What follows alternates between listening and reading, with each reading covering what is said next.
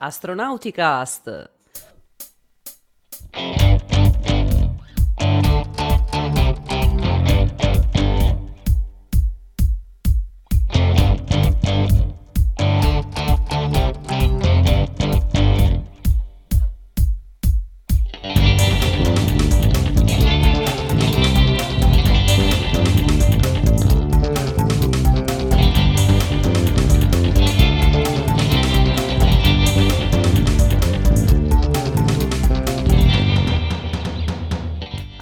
Astronauticast, stagione 15, episodio 29. Oggi è il 9 giugno 2022 e non siamo più in configurazione Gemini, ma siamo in tre questa sera, partendo da Milano, dove abbiamo nonno Apollo.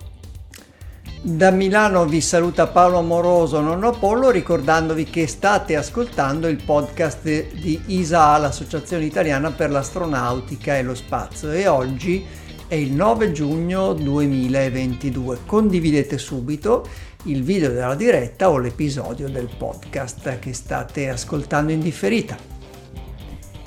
E poi da Darmstadt abbiamo Marco. E vi saluto anch'io, Marco Zambianchi da Darmstadt. Ancora chiarissimo, non solo lì dalle vostre parti in meridione d'Europa, ma qua c'è ancora bel chiaro, vedi? C'è chiaro, c'è chiaro. Io devo tirar giù le tapparelle, altrimenti mi entra rumore più che altro, ma c'è chiaro ancora. Ma c'è il sole saluta... di mezzanotte a Darmstadt? eh, tra poco sì, guarda, tra una decina di giorni potremmo stare in, eh, nel Beer Garden tranquillamente fino alle dieci e mezzo con la luce de, del, del, giorno. Il tramonto Perché è più verso più le 10. Al polare. Naturalmente, naturalmente. D'inverno immaginati che questa meraviglia si inverte, quindi alle due del pomeriggio è buio praticamente. E da Verona vi saluta Veronica.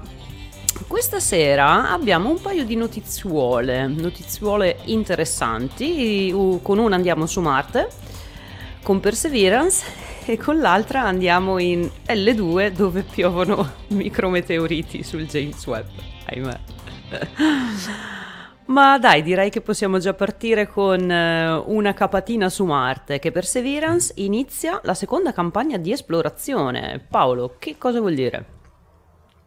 Vuol dire che avevamo lasciato il rover della NASA Perseverance sul fondo del cratere Jazero, in cui era atterrato nel febbraio del 2021, quindi poco più di eh, un anno fa e è iniziata da poche settimane, quindi diciamo poco dopo l'inizio di maggio, insomma nella prima metà di maggio del 2022, una nuova fase della missione. Queste fasi prendono il nome, eh, prendono spunto, vengono, hanno un nome che viene dato in base alla zona della superficie del cratere, del punto del cratere, in cui si trova eh, il rover e in cui eh, va a muoversi per questa fase della missione.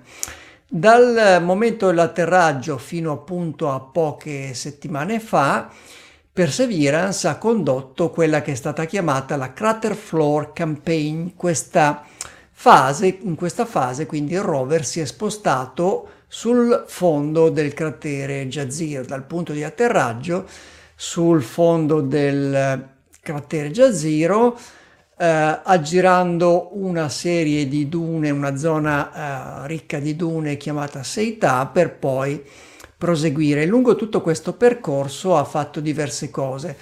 Non solo ha condotto la sua attività scientifica, quindi con l'analisi di campioni, la raccolta di immagini, ha seguito i primi voli del, dell'elicottero Ingenuity e poi ha svolto una parte importante dell'attività scientifica, cioè la raccolta di campioni di eh, superficie.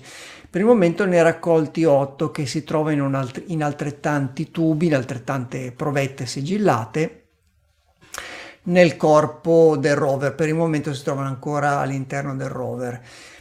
Sei di queste otto provette contengono campioni di, di suolo, una uh, ha un campione di atmosfera e un'altra è, è, vuota. E in questo periodo, quindi in questo anno o poco più, ha, uh, si è concentrato sull'esplorazione del fondo del cratere nella crater, nella crater Floor Campaign.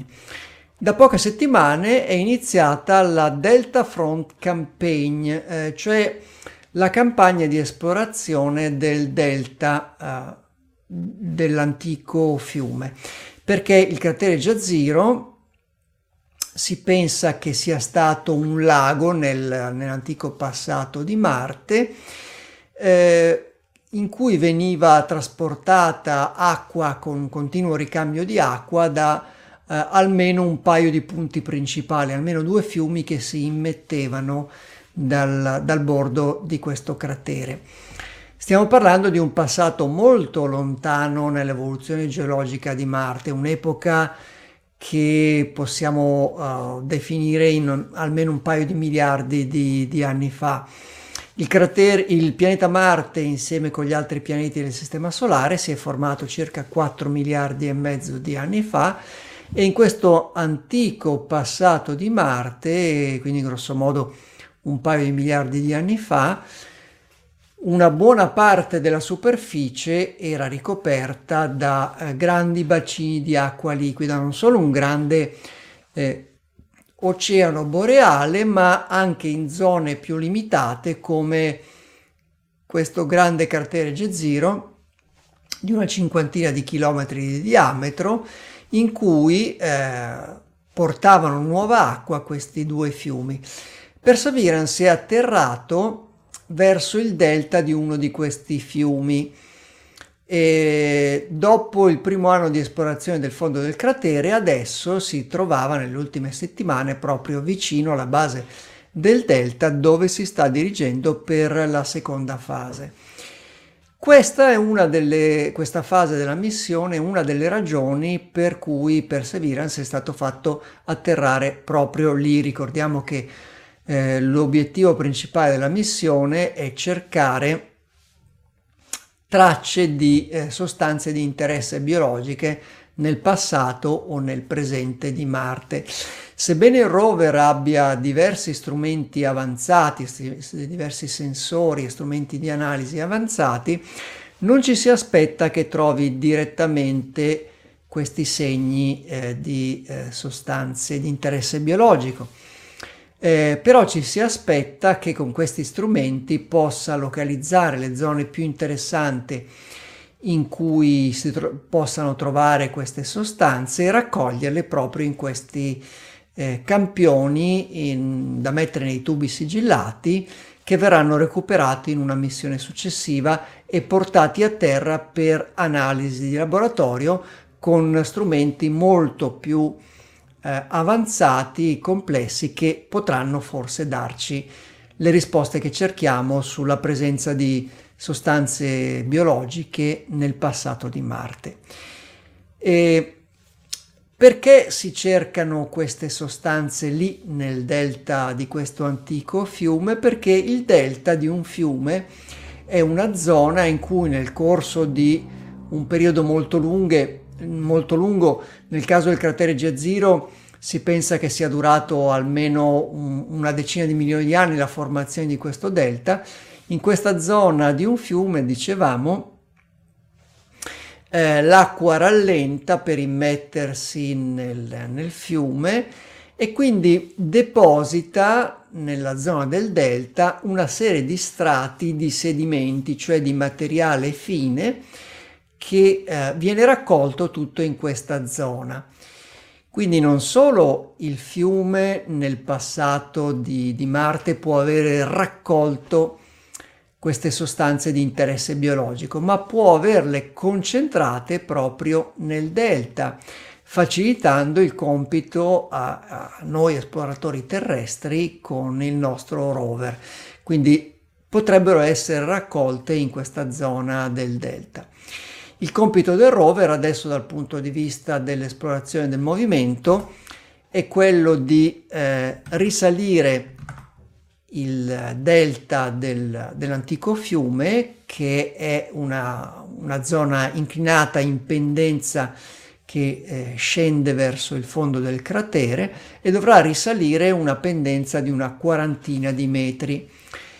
Eh, pendenza che ci dà un vantaggio proprio nel caso della ricerca di queste sostanze perché eh, ora che non c'è l'acqua il rover potrà risalirlo e accedere ai vari livelli eh, di questa stratificazione, di questa stratificazione, cioè di questi strati di sedimenti raccolti nel passato di questo fiume, di questo lago del cratere Jezero, eh, in cui poter cercare queste sostanze eh, osservando rocce o tipi di terreno particolarmente promettenti dal punto di vista geologico.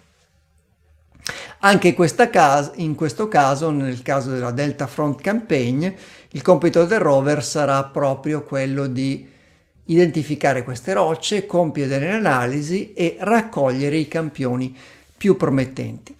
Terminata questa fase, che è iniziata eh, con un anticipo di qualche settimana rispetto al previsto, inizierà l'ultima fase della missione nominale del, del, rover Perseverance, quella che viene chiamata, proprio dalla zona che esplorerà, eh, la Delta Top Campaign, in cui il rover, dopo aver risalito il delta, si troverà eh, all'inizio del letto di questo fiume che potrà cominciare a risalire per esplorare il resto del, dell'antico fiume.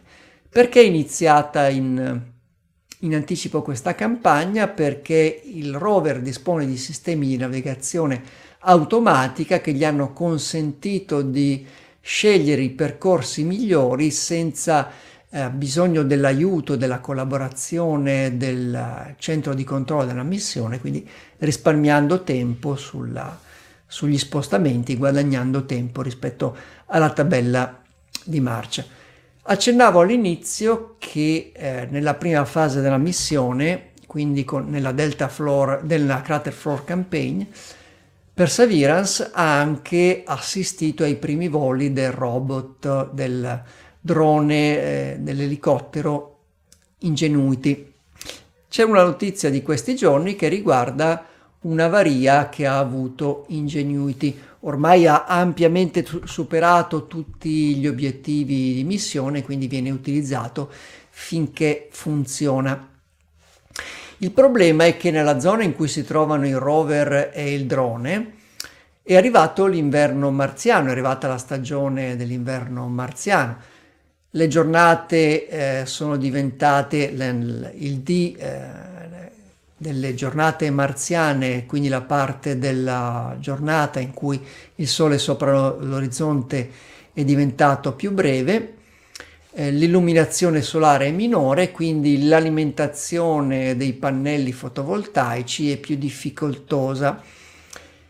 Quindi Ingenuity dispone di una minore quantità di eh, energia elettrica per le sue operazioni e non può eh, mantenere riscaldati i sistemi di bordo durante la notte. Eh, questi sistemi di bordo vengono spenti, ma eh, il problema è che se vengono spenti possono essere danneggiati, come è, è accaduto nel caso di uno dei sensori del sistema di navigazione di eh, Ingenuity, cioè un inclinometro. Non viene utilizzato direttamente durante i voli, ma per inizializzare i voli prima del decollo, questo um, inclinometro che contiene una serie di accelerometri misura l'inclinazione del, dell'elicottero per in, che, eh, questo dato serve per inizializzare proprio il sistema di navigazione che Mm, prende il movimento, il, deve poi decollare da quel punto e proseguire la navigazione.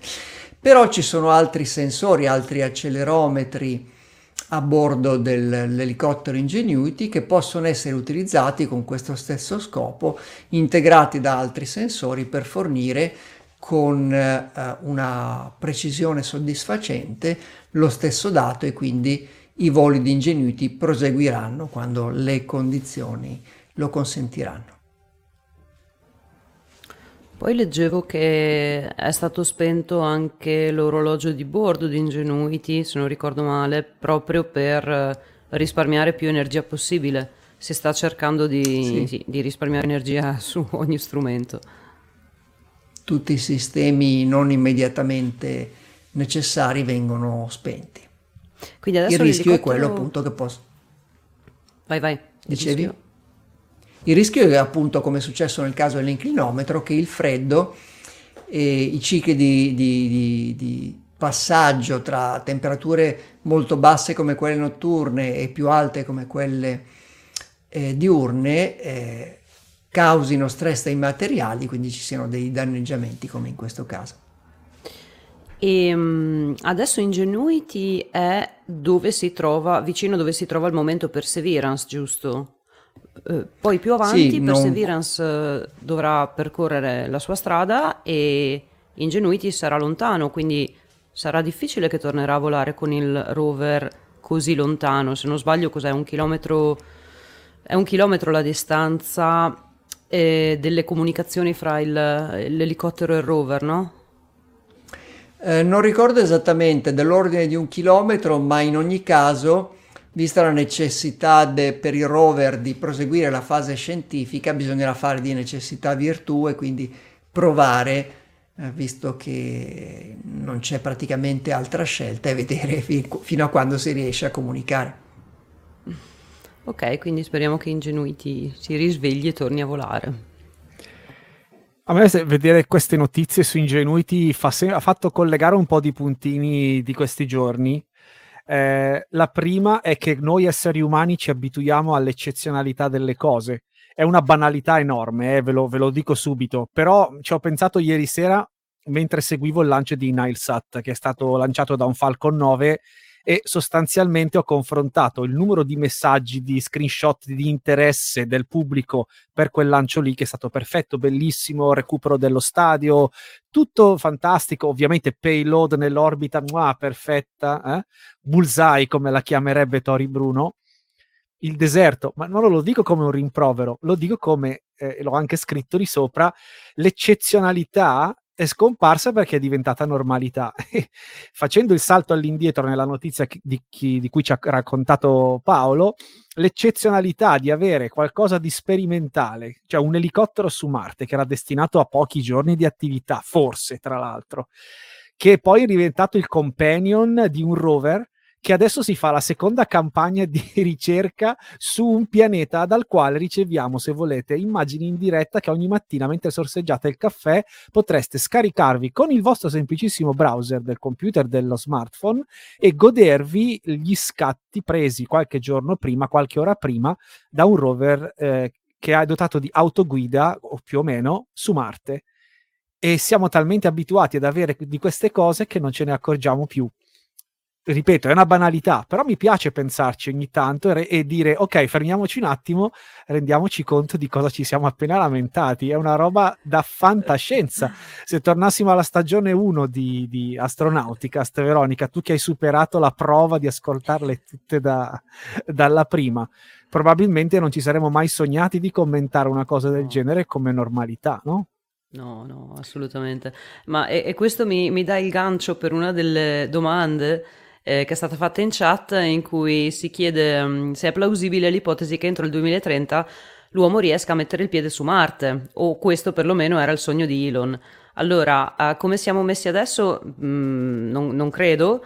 Eh, è un, un, po' difficilino, siamo già nel 2022 e mancano ancora diversi studi per uh, superare i problemi di, di, radiazioni più che altro e del lungo viaggio verso Marte. E poi prima c'è da fare il giro il giro sulla Luna per poi arrivare verso Marte, insomma un andrà un po' per le lunghe. Però mentre, eh, mentre leggevo la domanda, dicevo, mm, eh, pensavo che non credo, è anche vero che io ero quella che non pensava che i Falcon 9 potessero assolutamente atterrare in piedi. Guardavo i primi lanci, continuavano a cadere a, e, e, comunque, cioè, anche bene, dicevo no, cioè, è impossibile un... Quindi, non lo so, tutto è possibile a questo punto. Se posso dare una mia risposta alla domanda di Old, uh, Jove Old Guy, che tra l'altro ne ha fatto un'altra interessante subito sotto, eh, direi di non approcciare questo tema con la mentalità dell'esplorazione lunare, perché la scala di distanze e di difficoltà è enormemente più grande. E, so- e, questo vuole anche dire di non limitarsi a quello che Elon Musk può mettere sul mercato in questo momento, che è il suo lanciatore, forse tra l'altro perché è ancora in stato prototipale, io credo che volerà. Mm, faccio questa inutilissima previsione, um, senza grossi problemi uh, Starship, ma arrivare su Marte non è solo un problema di razzi. La NASA ci ha scritto i tomi degli studi come, su come arrivarci a livello tecnico. Il problema è anche arrivarci vivi, assicurare che gli astronauti rimangano vivi e lavorino in serenità sulla superficie marziana e che possano tornare a casa, cioè che non sia un viaggio di sola andata. E questa è la più grande delle sfide, perché a livello tecnologico, secondo me, più o meno ci siamo. Poi, per carità, tecnologico di lanciatori come far sopravvivere il carico umano è il grosso, grosso, grosso problema. E qua, un paio d'anni fa, tre anni fa, avevo scritto un articoletto iniziato proprio per un mio interesse su quale fosse la sfida per tenere in vita gli astronauti e sostanzialmente sopravvivere all'ambiente cosmico fuori dalle fasce di Van Allen per lunghissimo tempo.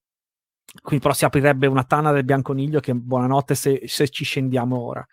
Invece l'altra domanda che mi ave- che, esatto, era quella legata eh, alle stagioni. Eh, sì, Marte ha, una, ha, un asse di rotazione inclinato, quindi automaticamente si ritrova ad avere delle stagioni. L'inclinazione è simile, adesso dovrei ricordare la memoria, ma è simile a quella terrestre. E credo solo che siccome l'orbita è più ampia, di fatto le stagioni durino cre- vicino al doppio, vicino, eh, più sì, o meno, vero Paolo? Ma... Tu non bastonarmi, eh? Sì. No? No, e non solo durano il doppio, ma la durata delle varie stagioni è, è diversa, mentre, te- mentre, le stagioni terrestri durano più o meno lo, lo, stesso, tutte le quattro stagioni hanno una durata più o meno simile. Su Marte la durata è molto diversa perché l'orbita di Marte è molto ellittica, è molto più ellittica di quella della Terra e quindi c'è uh, un effetto sulle variazioni stagionali, quindi le, la, le condizioni di illuminazione solare che vengono date anche dal movimento orbitale del pianeta intorno al Sole, quindi può, possono durare di più o di meno a seconda che il pianeta sia eh, lontano dal so- più lontano dal Sole o più vicino dal Sole. E per rispondere alla domanda, eh, le stagioni si sono invertite rispetto all'equatore del pianeta. Eh, qui per esempio sulla Terra siamo, eh, sta per iniziare l'estate boreale, siamo nella primavera boreale e, e al di sotto dell'equatore, quindi siamo in autunno, mh, mm, al di sopra dell'equatore, cioè da noi sta per iniziare l'estate boreale e quindi al di sotto dell'equatore sta per iniziare l'inverno australe. Altro aggancione Paolo a una cosa che raccontavo sempre al planetario di Lecco è che chi, quando abbiamo coniato la definizione delle stagioni l'abbiamo fatto in maniera così provinciale, nel senso di europeocentrica, no? Se ci spostiamo ovviamente al di sotto del nostro equatore, già quando noi facciamo Natale con la neve, le co- in Australia se lo fanno in spiaggia, tanto per non andare lontano, o in Nuova Zelanda, su altri mondi del sistema solare questi nomi che noi attribuiamo a sensazioni di caldo, freddo, rinascita della natura, eccetera, perdono ancora più di significato perché sono avulse e ci raccontano solo della condizione astratta meteorologica che ci troviamo in circa in quel, in quel periodo anche se poi ovviamente su Marte non fiorisce niente. Quindi... Quindi... per essere stagionalmente corretti bisognerebbe dire non mi fa né caldo né freddo. Esatto, non ci sono nemmeno le mezze stagioni, forse no? Come sono le mezze stagioni su Marte? Va bene, va bene.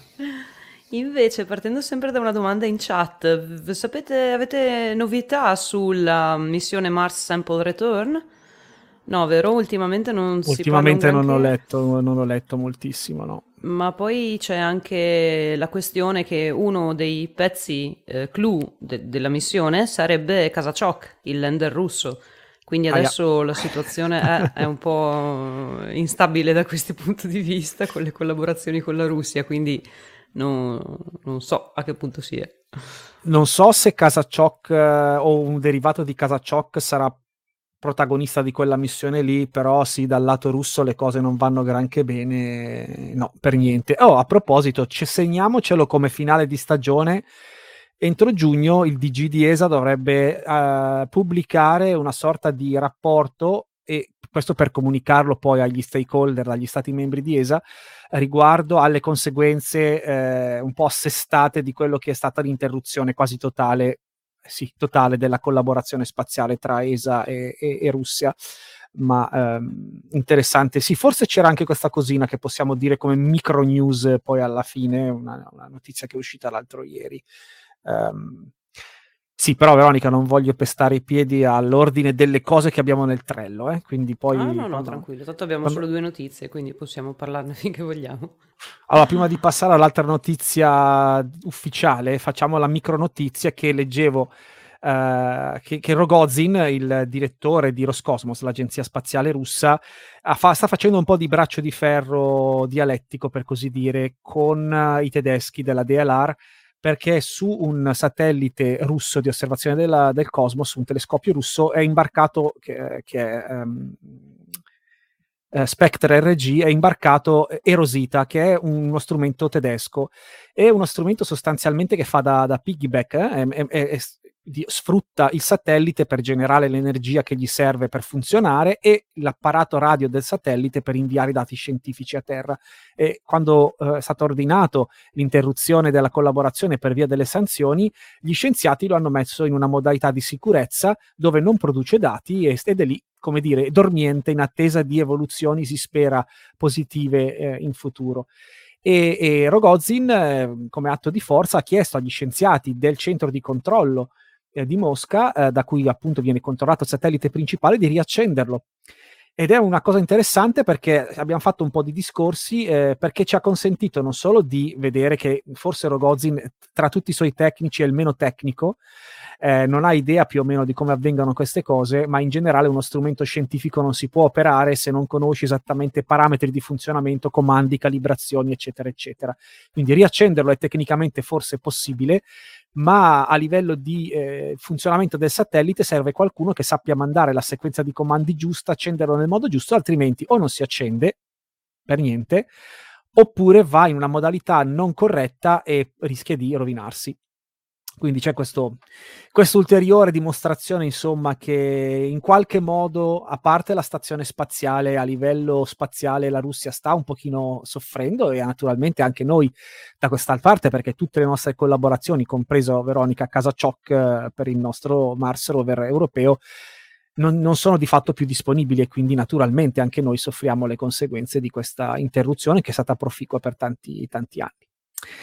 Questa era la, la micro notizia, la micro curiosità. Eh, vedremo come andrà a finire, eh, perché poi a livello politico gli scienziati gli hanno fatto il pernacchio, gli hanno detto, eh no, esatto. non sappiamo mica farlo. I suoi, i suoi, suoi stessi, sì. esatto, esatto. Ha detto, forse è inopportuno farlo perché non lo sappiamo fare, anche se scoprissimo come, poi i dati che raccogliamo non li possiamo pubblicare perché le riviste scientifiche internazionali li rifiuterebbero giustamente, non lo dico io giustamente, lo diceva lo scienziato, e la risposta di Rogozin è stata ma beh, voi non avrete mica bisogno di pubblicare i dati su riviste internazionali, che ci dimostra ancora una volta che della comunità, al di là di quella che può essere l'opinione politica, di come funziona la comunità scientifica, la condivisione internazionale delle notizie, anche per costruire una carriera da parte degli scienziati russi, non sa assolutamente niente. Va bene. Passiamo a qualcosa di più leggero, no? Non no, so non se è più leggero. più leggero. Non è più leggero. Dunque, come sappiamo, il James Webb è da poco stato calibrato, tutto spettacolare, gli specchi sono stati collimati, va tutto benissimo, se non fosse che, Marco... Se non fosse che eh, tra il 23 e il 24 maggio eh, gli strumenti di eh, monitoraggio del, di, del, James Webb Space Telescope hanno registrato l'impatto abbastanza importante di un micrometeorite, eh, che è un evento raro, ma ovviamente possibile e previsto da parte dei progettisti di questo strumento. Ha colpito però che un evento così eh, relativamente raro nella carriera scientifica di uno strumento sia avvenuto praticamente ancora prima del rilascio della sua prima immagine ufficiale. Eh, come si dice, la fortuna è cieca, ma la sfiga ci vede benissimo. Ora, detto questo, diamo una magnitudine a, questa, a, questo a, questo evento. Ne stavamo discutendo un pochino su forum astronautico e vi dicevo poco fa, non è che i progettisti non sappiano che nel corso di una vita prevista di dieci anni questi e altri eventi di questo genere non possono verificarsi, anzi Adesso per chi ci segue in diretta video, Veronica stava mostrando proprio lo, lo, lo schermo multilayer, la vela solare multilayer, multistrati che protegge una parte del telescopio che ha così tanti strati non solo per garantire un ottimo isolamento termico, ma anche in funzione di protezione dall'impatto di micrometeoriti. Però poi è chiaro che il gigantesco specchio di J, JWST è impossibile da proteggere con una copertura perché altrimenti diciamo ci sarebbe qualche problema a osservare il, il cosmo e quindi è stato progettato per sopportare e, e, e eh, continuare a funzionare nel miglior modo possibile nonostante l'impatto di micrometeoriti. Quando parliamo di micrometeoriti parliamo di oggetti di dimensioni submillimetrica o millimetrica e quando colpiscono o hanno colpito questo specchio, ecco attenzione a non considerarlo uno specchio in vetro come quelli che possiamo avere nei nostri telescopi, o specchi o, o lenti, oppure lo specchio di casa nostra. Si tratta di uno specchio in metallo, in berillio, ricoperto da una lamina d'oro e poi di quarzo e quindi non fa la cricca, se viene colpito da un sassolino non si crepa, ok? Fa un piccolo cratere, anche perché la velocità a cui questo proiettile minuscolo lo colpisce è il vero problema. Eh, quando parliamo di oggetti submillimetrici parliamo di qualcosa delle dimensioni di un capello, dello spessore di un capello e voi giustamente mi potreste chiedere ma come è possibile che faccia un danno incredibile una cosa così piccola? Perché viaggiando molto, molto veloce ha con sé una grande energia che viene liberata nell'impatto con la superficie eh, con cui viene in contatto. Allora, per capirci, se mi permetti sta cafonata, Veronica, ti, bom, ti rubo un attimo ah, l'immagine in sovraimpressione. Sì. Perché questo, lo specchio, di, uh, lo specchio di JVST, per chi sempre ci segue solo in podcast, è formato da una serie di esagoni ehm, che sono tra l'altro mobili, sono stati calibrati perché sono muovibili uno ad uno per poterli focalizzare perfettamente e vittima di questo impatto è stato il segmento C3 che se immaginate di vedere il telescopio con lo specchio davanti a voi, si trova nella parte in basso a destra. E quali possono essere le conseguenze di un impatto di questo tipo? Appunto, prima di tutto non c'è la cricca. Poi quello che succede è che se lo specchio non ha perso la possibilità di essere perfettamente focalizzato, per esempio una massima sfortuna avrebbe potuto essere che il micrometeorite avesse attraversato eh, lo specchio andando a colpire motori, i motori attuatori, oppure che fosse arrivato di taglio, perché non è che lo sapete da che parte vi colpisce, e fosse andato a colpire una parte dell'elettronica di controllo, per cui con lo specchio lì non lo muovete più, oppure inducete un movimento dal quale non si può riprendere. Quello sarebbe stato molto molto più dannoso di un forellino, di un craterino che si è formato che non è granché rispetto all'enorme superficie di tutto lo specchio, quindi probabilmente avremo perso in nitidezza qualche cosina, ma niente di più. Quindi la conseguenza reale sulle prestazioni del, del lo strumento è una perdita in nitidezza, ripeto, quando il danno è causato da un micrometeorite che colpisce la superficie riflettente. In altri casi, quindi finisco prima di aprire l'ennesima parentesi, la NASA non si aspetta un enorme problema Naturalmente le valutazioni saranno fatte da, dagli utilizzatori del telescopio confrontando le immagini, ma dalle dimensioni e dal tipo di comunicato che la NASA ha rilasciato non mi aspetto che ci siano enormi sorprese negative. Naturalmente se volete seguire e magari avere una traccia di quello che eh, è il danno misurato, c'è un topic, una discussione aperta sul forum astronautico dove abbiamo vari esperti, tra cui il nostro Marco Bruno, che è un espertissimo astrofilo, ma anche un costruttore di eh, strumenti scientifici, per cui sa di quello di cui parla e può darci un'idea capire un pochino uh, questo problema. Anche un altro partecipante a quella discussione, eh, che è il nostro Pachi, eh, è uno dei responsabili dell'analisi dati di Gaia. E qui ecco il gancio. Perché Gaia è talmente sensibile per la natura delle sue osservazioni che noi riuscivamo, riusciamo uh, a sentire l'impatto dei micrometeoriti sull'enorme uh, vela che, che, che, fa il cappello di Gaia. No? Su questa vela sono appoggiati anche i pannelli fotovoltaici e la, la, il sistema di guida è così preciso per mantenere la perfetta rotazione della legge di osservazione con cui raccogliamo i dati, che anche il più piccolo, il più infinitesimale degli impatti viene registrato come vibrazione ed è sufficiente a volte la, questa vibrazione, il riverbero di questo impatto, grazie Veronica, perfetto, è sufficiente a, fare, a far funzionare il, il sistema di puntamento del satellite in varie modalità sempre meno precise immaginate una, una, guida che quando un moscerino vi impatta sul, sul cruscotto, sul vetro della vostra auto, eh, più o meno riesce a rilevare lo sbandamento di qualche millesimo di millimetro dovuto all'energia cinetica del moscerino e automaticamente rimette la macchina in perfetto controllo. Questo è quello che fa Gaia.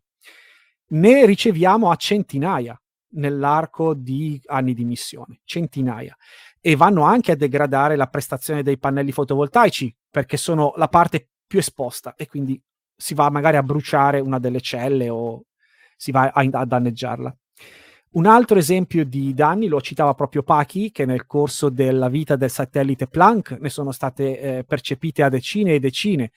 Eh, nel corso della vita di XMM Newton, che ormai è passato, ha passato i vent'anni di volo, pensiamo addirittura che il, de- degrada- il, degradamento di alcune delle parti dei sensori di bordo, quindi non dello specchio che ce li ha, ma quelli di XMM sono concentrici e quindi iperbolici. Sono, sono immaginate un binocolo al cui interno ci sono le viennette di, di specchi. Um, però se siete veramente sfortunati, il, meteo- il micrometeorite entra dentro il vostro telescopio e colpisce il CCD e che si crede sia quello che è successo a una delle linee del CCD di XMM, eh, di uno degli strumenti, credo uno dei MOS. Bravo, grazie. Chi ha messo questa, grazie, grazie ancora.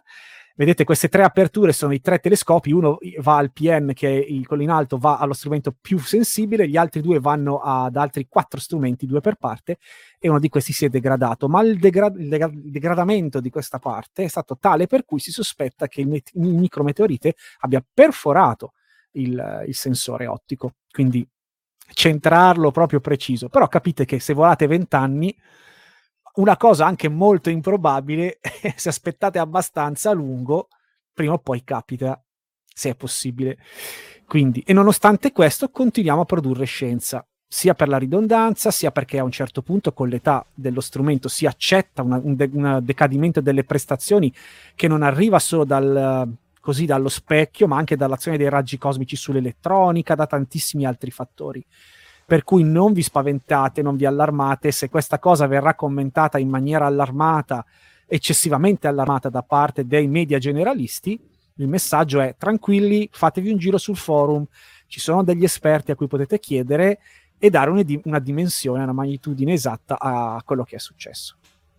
Vorrei aggiungere Marco che anche per i telescopi a terra eh, sia quelli professionali degli astronomi professionisti sia quelli degli appassionati di astronomia, quindi gli astrofili, gli astronomi dilettanti, ci sono delle tecniche per eh, tenere conto, per compensare eventuali difetti dello specchio che eh, non sono dei, dei, buchi, dei fori lasciati da micrometeoriti come nel caso dei telescopi spaziali, ma possono essere per esempio eh, delle macchie sullo specchio perché gli specchi, mh, eh, per esempio gli astrofili, non, eh, li puliscono regolarmente, ma a, a, volte per un po' di tempo non lo fanno e quindi si, possono, si può accumulare dello sporco. E ci sono delle tecniche di elaborazione delle immagini fotografiche raccolte da questi telescopi per eliminare queste tracce del, eh, questi difetti del telescopio e quindi avere un'immagine complessiva che non, non è eh, limitata, non è influenzata dalla, dal difetto dello, dello, specchio principale, cioè l'elemento di, ottico di questi, degli obiettivi di questi telescopi. Quindi non sono soltanto non è una novità dei telescopi spaziali questa necessità di correggere i difetti degli specchi qualunque siano, ma eh, anche dei telescopi a terra. Sì, vedevo questa domanda in chat di Valerio Op5 o Valerio P5, non lo so, che ci dice è possibile che si trattasse di un qualche oggetto che era rimasto intrappolato nel punto di Lagrange? per opportune definizioni di oggetto. Può essere qualsiasi cosa, questi, queste microparticelle sono davvero submillimetriche, perché se fossero grandi come un dado di, una, di un bullone, se fosse un oggetto vero e proprio, un sasso, a quella velocità lì il danno sarebbe non un cratere, ma probabilmente sarebbe l'intero satellite o giù di lì. Quindi parliamo sempre di cose quasi invisibili, lo vedete quando vi tra- trapassa come un proiettile, insomma. Eh, così. Quindi è possibile, ma non, attenzione a dire oggetto, una roba minuscola.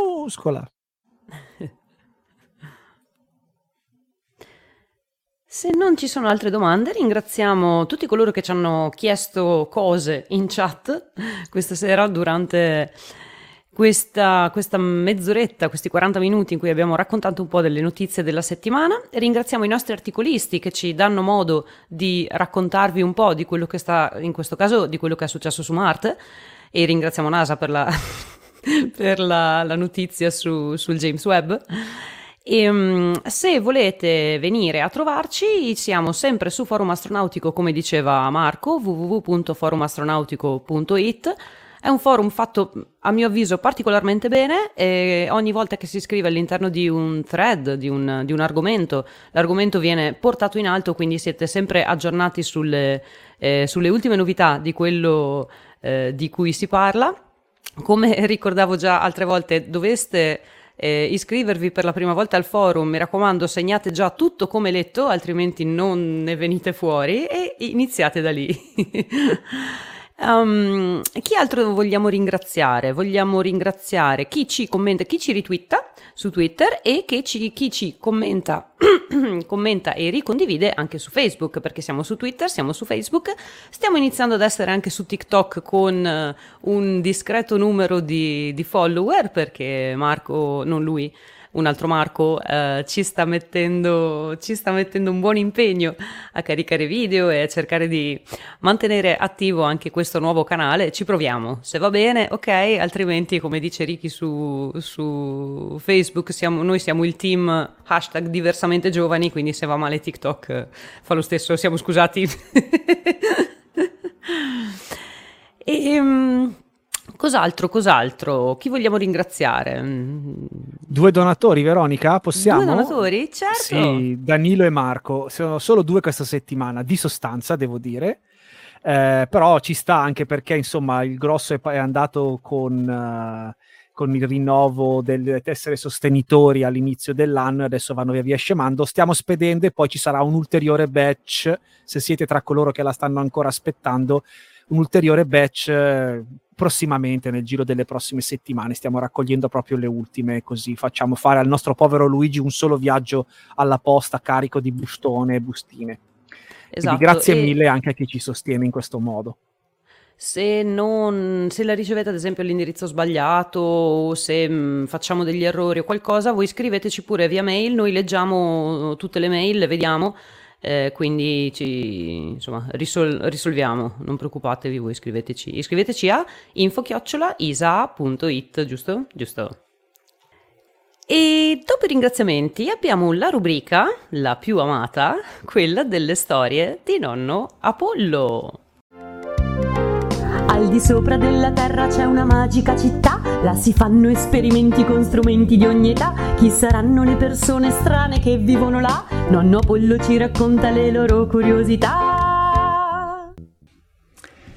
Spesso le missioni umane, le missioni spaziali umane con equipaggio di lunga durata vengono definite maratone ma proprio le necessità del volo umano nello spazio hanno trasformato questa metafora in una realtà, perché eh, già dalle prime missioni degli anni 60 ci si rese conto che eh, l'ambiente spaziale eh, causa all'organismo delle eh, degenerazioni che devono essere compensate eh, per evitare che l'organismo degli astronauti ne risenta. E uno dei modi principali per compensare gli effetti negativi dell'ambiente spaziale sull'organismo umano è quella di fare esercizio fisico, esercizio di vario tipo, fra cui anche la corsa. ma eh, fu necessario aspettare di avere dei veicoli spaziali come le stazioni spaziali che avessero gli spazi e le attrezzature per consentire agli astronauti di correre eh, sebbene in un ambiente chiuso e limitato. Il problema venne risolto con delle attrezzature, degli attrezzi igienici simili ai tapirulan in cui l'astronauta può eh, ancorarsi, imbracarsi e eh, correre su una superficie scorrevole come quella di un tapirulan. La stazione spaziale più importante, la Stazione Spaziale Internazionale, ebbe il suo primo tapirulan con il lancio nel 2000 del modulo russo Zvezda, in cui venne installata un'attrezzatura chiamata TVIS, in sigla che sta per Thread Mill with Vibration Isolation Stabilization, cioè un sistema che ha non solo la possibilità di eh, consentire all'astronauta di correre su un tappeto scorrevole, ma anche di eh, isolare questa attrezzatura dal resto della stazione spaziale per evitarne le vibrazioni. E quindi con la possibilità di correre eh, per lunghi periodi, gli, gli astronauti devono fare almeno un paio di ore di attività fisica al giorno, di cui almeno un'ora proprio sulla, sul tapirulan, ci fu anche l'opportunità, la possibilità di correre per l'equivalente di una maratona, cioè percorrere almeno 42 chilometri eh, lungo questo tapirulan. E eh, il primo astronauta a compiere una maratona, a correre una maratona su un tapirulan fu la veterana astronauta della NASA Sonita Williams, eh, utilizzando proprio eh, il tapirulan russo del modulo Zvezda, quindi il tapirulan denominato TVIS di cui abbiamo parlato.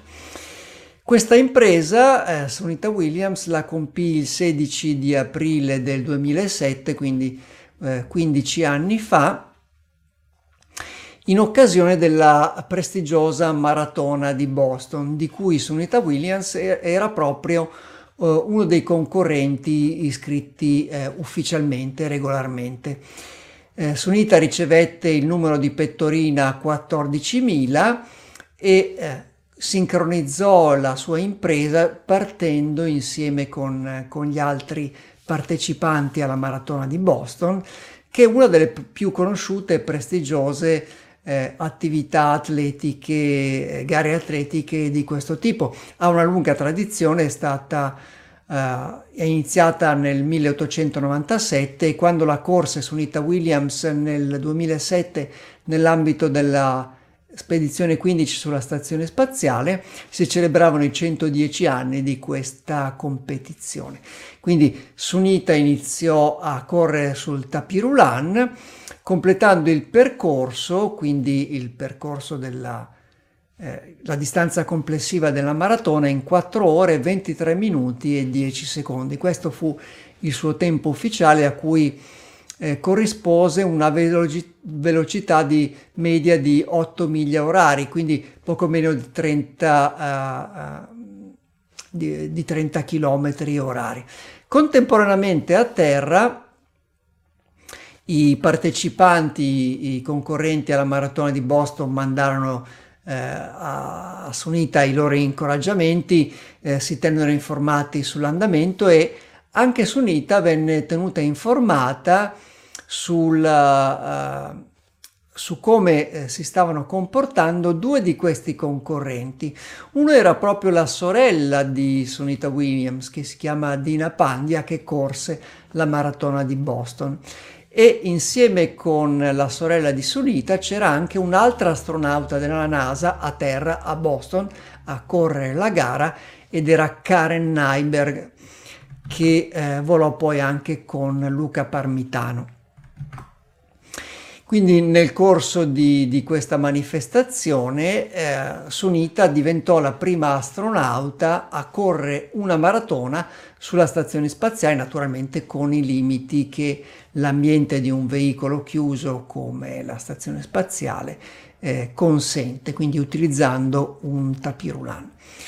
La missione di Sunita si concluse nel 2007 e l'anno successivo, quindi nel 2008, Sunita Williams tornò a Boston a correre di nuovo, questa volta nella realtà la maratona nell'edizione dell'anno successivo.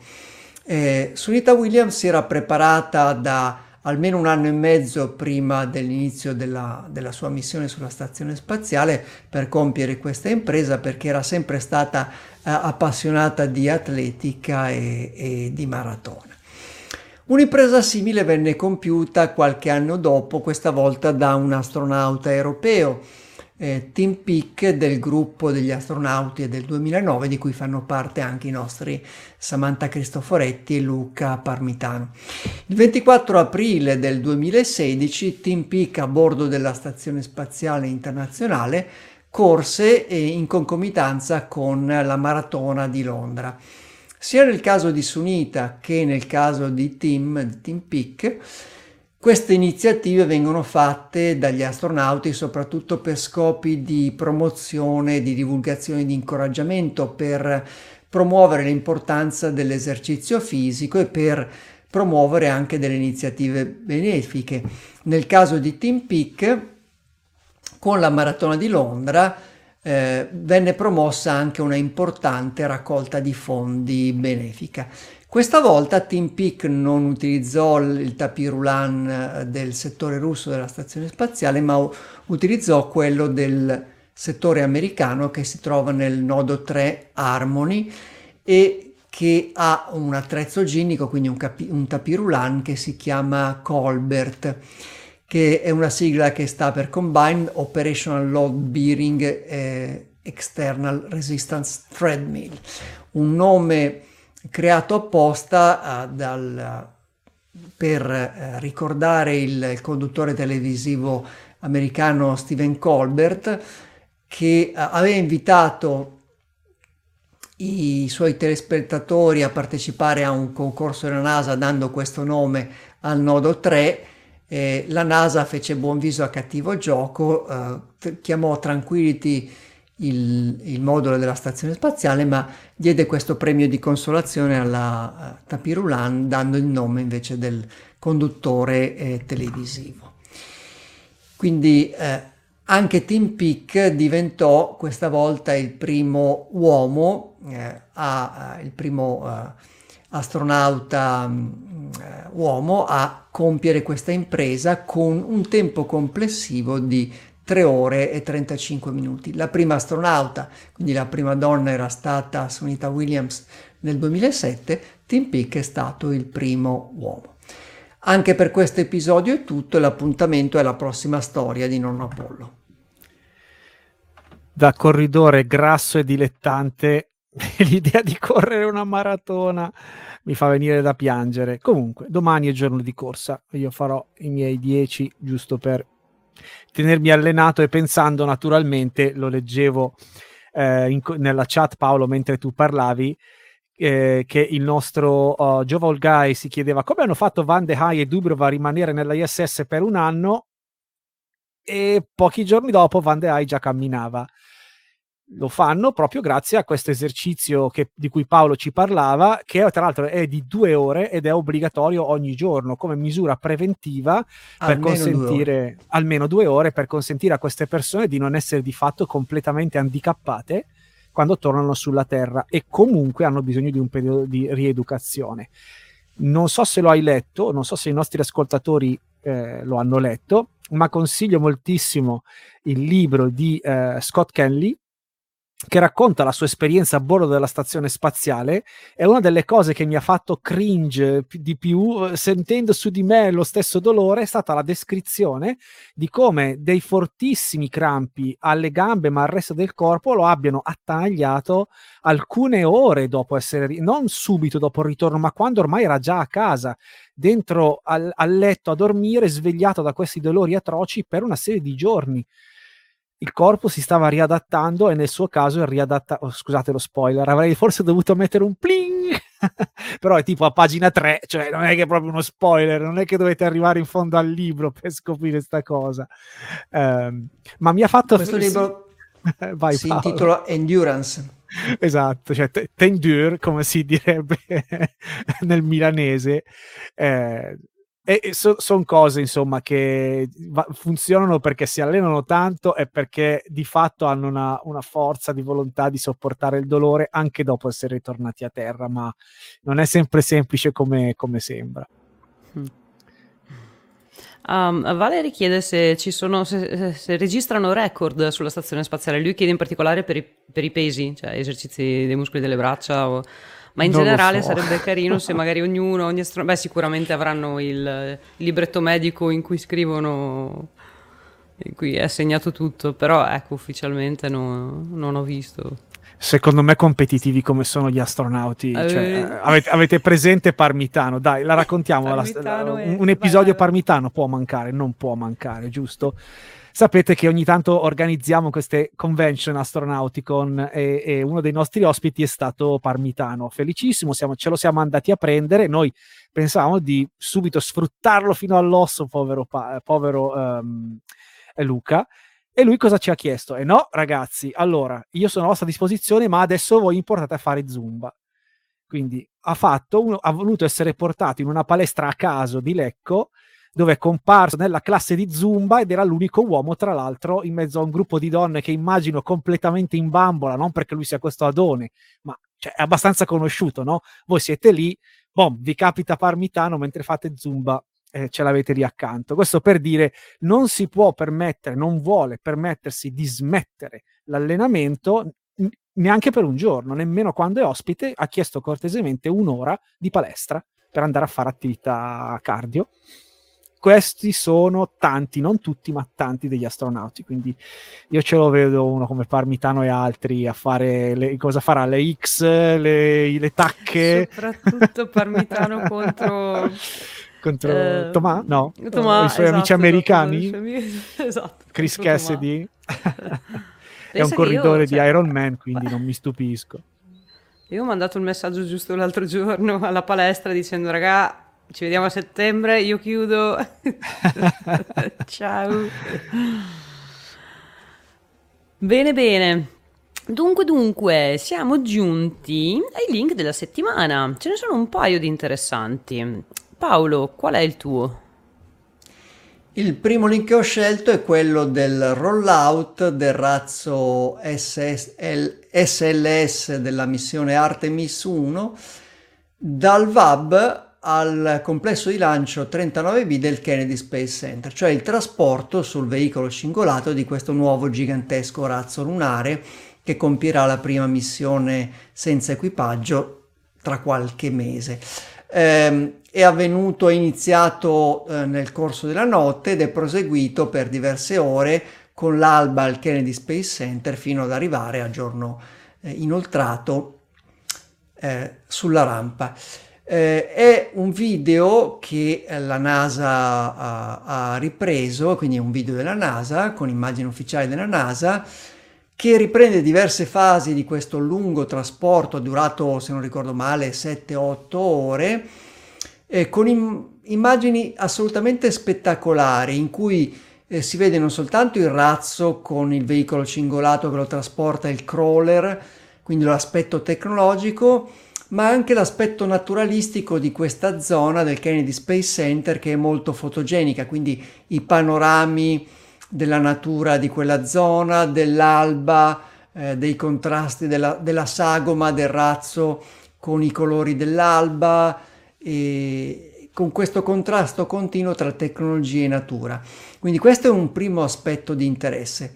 Eh, un secondo aspetto per cui ve lo consiglio è che eh, chi ha girato queste riprese eh, ha eh, girato un po' intorno a questo razzo trasportato e lo ha inquadrato da moltissimi punti di vista, inquadrando anche nelle stesse riprese anche delle persone che mostrano bene le proporzioni di questo mezzo gigantesco, sia il razzo sia il veicolo cingolato, che danno be- molto bene l'idea delle proporzioni. Quindi non solo riprese da lontano, come dicevamo, con questi paesaggi, con questi panorami, ma anche di alcuni dettagli che mostrano eh, la figura umana confrontata con queste macchine. E queste immagini con eh, natura, tecnologia, zone di eh, vuote in cui eh, con, con poche altre presenze tecnologiche in cui viene trasportato questo razzo, mi ricordano un po' certe riprese di Baikonur che si vedono eh, in alcuni documentari. Della, sono ambienti diversi, la steppa nel caso di Baikonur, quindi un ambiente tropicale nel caso di, di Kennedy Space Center, ma mi ricordano gli stessi eh, ambienti, gli, spazi, gli stessi spazi aperti che vediamo qualche volta in queste immagini di Baikonur. Quindi decisamente raccomandato questo video. È bellissimo Paolo, non l'avevo visto ancora. È f- bellissimo. È, è vero, è sia tecnico che naturalistico. Cioè, fai, hai, fai, hai il momento wow nel vedere eh, i panorami rosa con il razzo, la, la, silhouette del razzo, e hai il momento wow nel vedere, eccolo, adesso tipo il, il dettaglio del cingolo del crawler. Il momento nerd e il momento Bellissimo. natura. Ah, si vede molto da vicino anche come si muove il crawler. Beh, eh, sono riprese che non si vedono spesso. Di solito il crawler viene ripreso in, in tutt'uno oppure solo un, un cingolo. Qui invece lo vedi muoversi e nel dettaglio. Molto bello, molto bello. Invece tu Marco hai un altro bellissimo link uh, da effetto wow. sì, decisamente.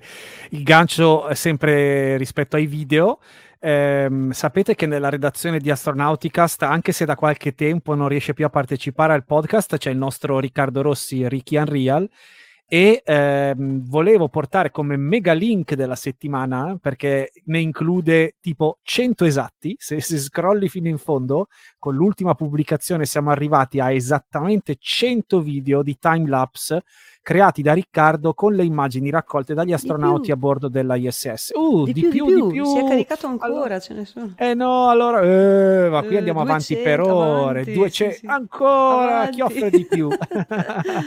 allora, diciamo centinaia di video creati da Riccardo, per cui avete sostanzialmente, credo, qualche ora, se li mettiamo tutti insieme, di spasso Uh, immaginando di essere affacciati alla cupola o a uno degli oblò dei moduli della, della parte russa della stazione, queste immagini sono state raccolte eh, anche personalmente da Samantha, proprio quelle degli ultimi, eh, degli ultimi, video, e ovviamente se andiamo abbastanza indietro, anche sette anni fa, quelli della sua prima spedizione. E Riccardo ha la pazienza di eh, unirle tutte quante, elaborarle e eh, pubblicarle sotto forma di video, scegliendo anche il tema musicale. Devo dire che Riccardo ha a mio parere naturalmente, un grande gusto anche in questo, in questo senso. E assolutamente raccomandati, assolutamente raccomandatissimi se avete un TV ad alta definizione e avete bisogno di rilassarvi e ricordarvi che lassù vola Samantha, c'è Samantha a bordo in questo momento, quindi guardate con i vostri occhi ciò che lei ogni giorno, nei momenti di pausa, riesce a vedere. E sottolineo. Vostri... vai, vai Paolo. Sui vostri televisori da 200 pollici su cui vedete le nostre dirette del podcast, guardate anche i video di Ricky, sì, timelapse di Sì, vi consentiamo di guardare anche altro ogni tanto.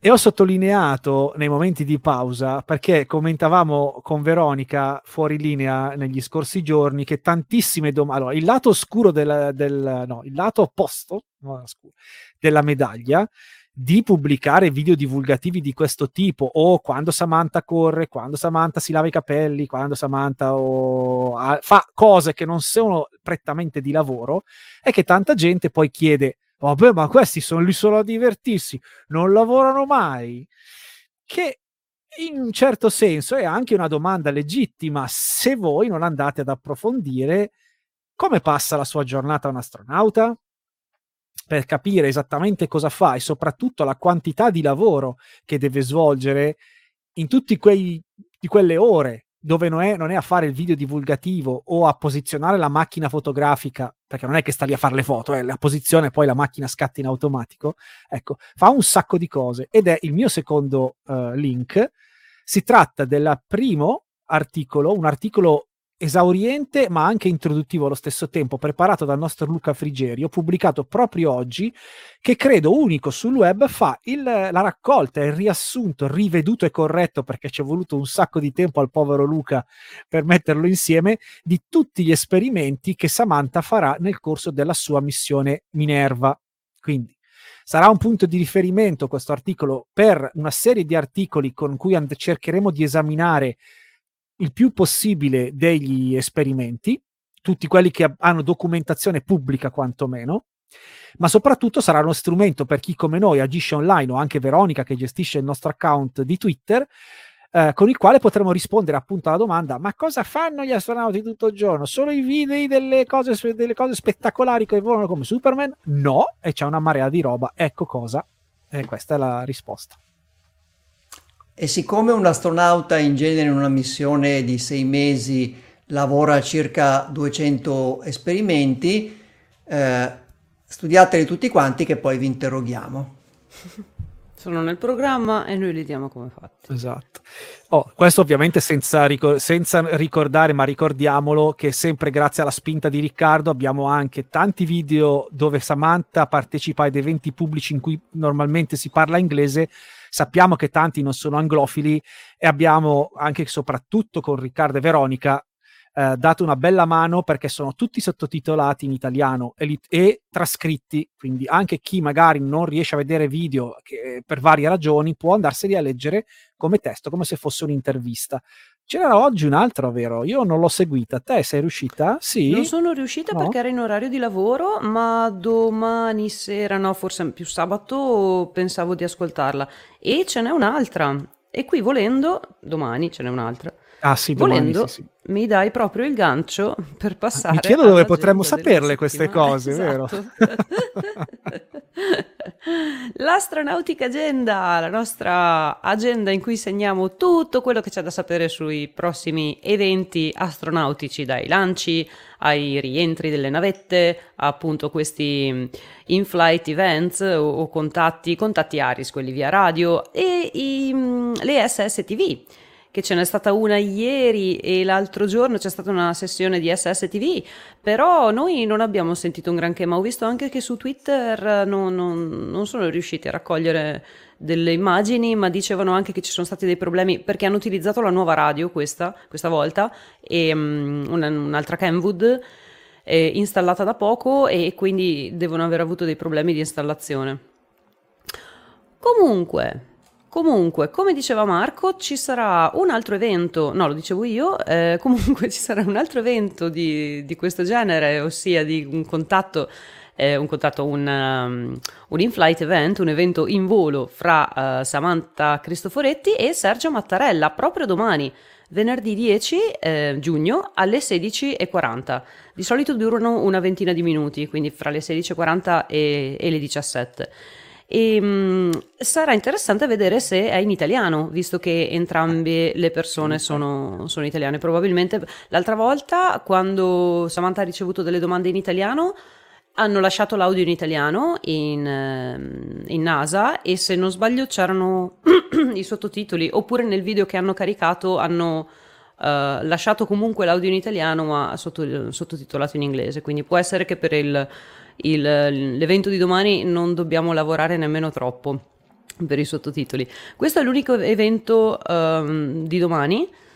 Poi sabato 11 non abbiamo nulla e domenica 12 invece ci sarà il lancio del, um, di un um, Rocket 3 di Astra con a bordo due satelliti, Tropics 1 e 2, quindi sarà domenica 12 giugno alle 18 e sarà dal complesso di lancio 46 di Cape Canaveral, che adesso, avendo un'idea un pochino più chiara di dove sono i vari complessi di lancio, non solo eh, sulla mappa, ho capito che è quello sulla punta del, del, del naso del, di Cape Canaveral, il complesso sulla punta.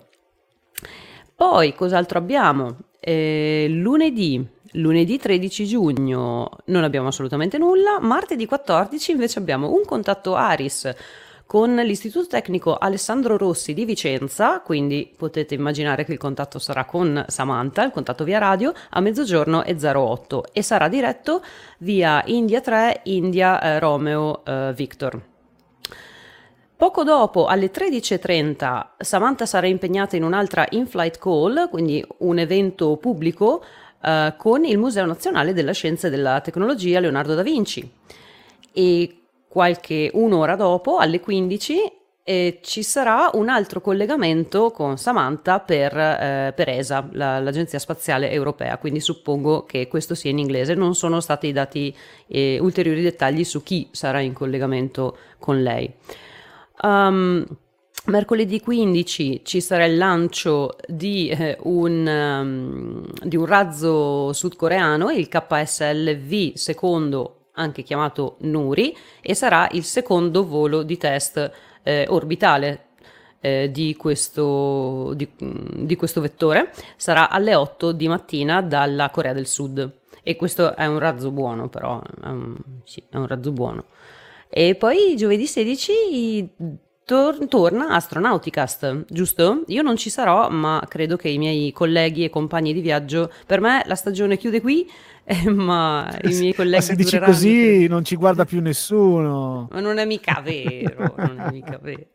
Anzi, eh, grande fede, non ce l'avevo. Parliamo male delle donne nella prossima puntata. Esatto, esatto. Ecco, adesso sì che non ci vede più nessuno per davvero.